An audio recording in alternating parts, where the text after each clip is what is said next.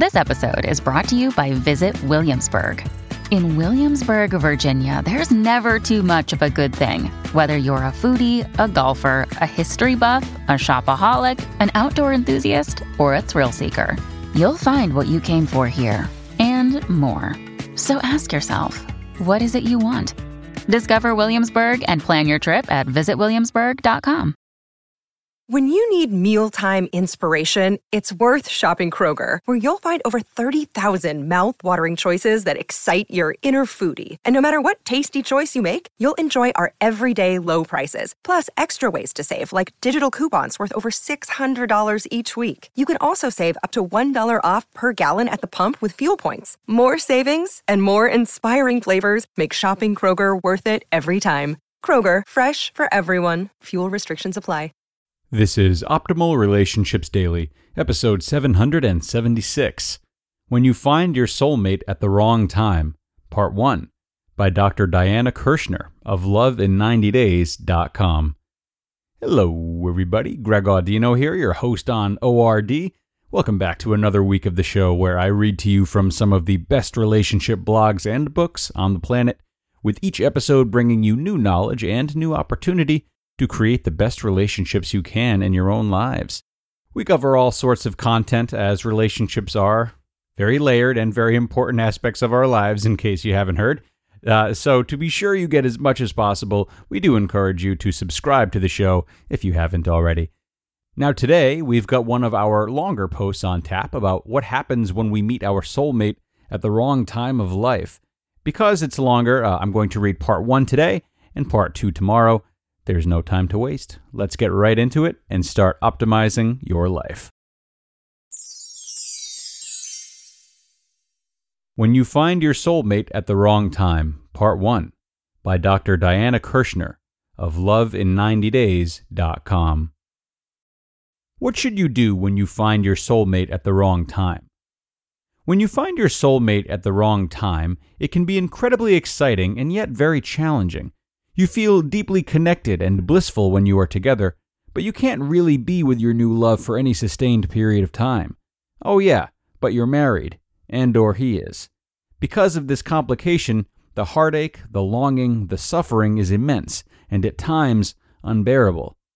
Virginia Woolf puts it this way in To the Lighthouse. Quote, "To want and not to have sent all up her body a hardness, a hollowness, a strain. And then to want and not to have, to want and want, how that wrung the heart, and wrung it again and again." End quote. That quote captures what happened to Clarissa, a forty-something hospice nurse. Clarissa was in turmoil because she had no clues as to what to do when you find your soulmate at the wrong time. She was in a marriage lacking intimacy to a workaholic architect. As a super caretaker with her patients, her kids, and her husband, she pushed her own needs to the back burner. Clarissa meets her soulmate. That is, until she met Carlos, an earthy, lovable guy who joined her hospice team as a social worker. Clarissa and Carlos hit it off instantly, sharing their daily work, inspiring each other to find the laughter in life, and sharing their sorrow when beloved hospice patients died. Carlos was naturally physical and affectionate, and as they grew closer, one day, a single touch from his sensitive fingers set her soul on fire. She knew in this instant that they had a soulmate connection, and from the look in his eyes, so did he. Carlos made her a playlist of songs he loved, and they all turned out to be love songs. Clarissa fell madly in love with this man. One hug, one kiss on the cheek from him was enough to make her day. She dreamed of him at night, and he entered her fantasy life big time. Clarissa felt she could not break up her family since her kids were under ten. She wondered, how can you cope when you find your soulmate at the wrong time? She was dying to have an affair with Carlos, but felt like it was against her morals and religion. Clarissa seeks help. Clarissa decided to go into love mentoring. Her coach helped her understand that she was not getting her wants and needs met in her marriage, and this was in part due to her not asking for her own needs to be met. At a certain point, Clarissa's husband, Ed, joined the coaching sessions. In one of these sessions, Clarissa explained how unhappy she was in the marriage and that she was thinking of having an affair. This disclosure stunned her husband. Ed began furiously working on himself. He started to court Clarissa and took her on dates that rekindled the old romance that had bonded them years ago. Clarissa began to fall back in love with Ed. She told Carlos that she had to work on her marriage and could no longer pursue a relationship. So in the end, Clarissa did not have to break up her family for a new lover, as she developed a passionate, lasting love with her very own husband. Perhaps, like Clarissa, you have met someone where the sparks flew, but either of you are married. You and your soulmate are both married, or he is. So of course you're wondering, what the heck do you do when you find your soulmate at the wrong time? We'll consider all three scenarios.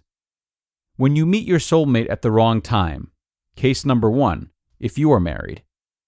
It is common to want to have an affair when you are married and you meet your soulmate, even if your marriage is not that bad. The sparks with this person can be extremely intense and seductive.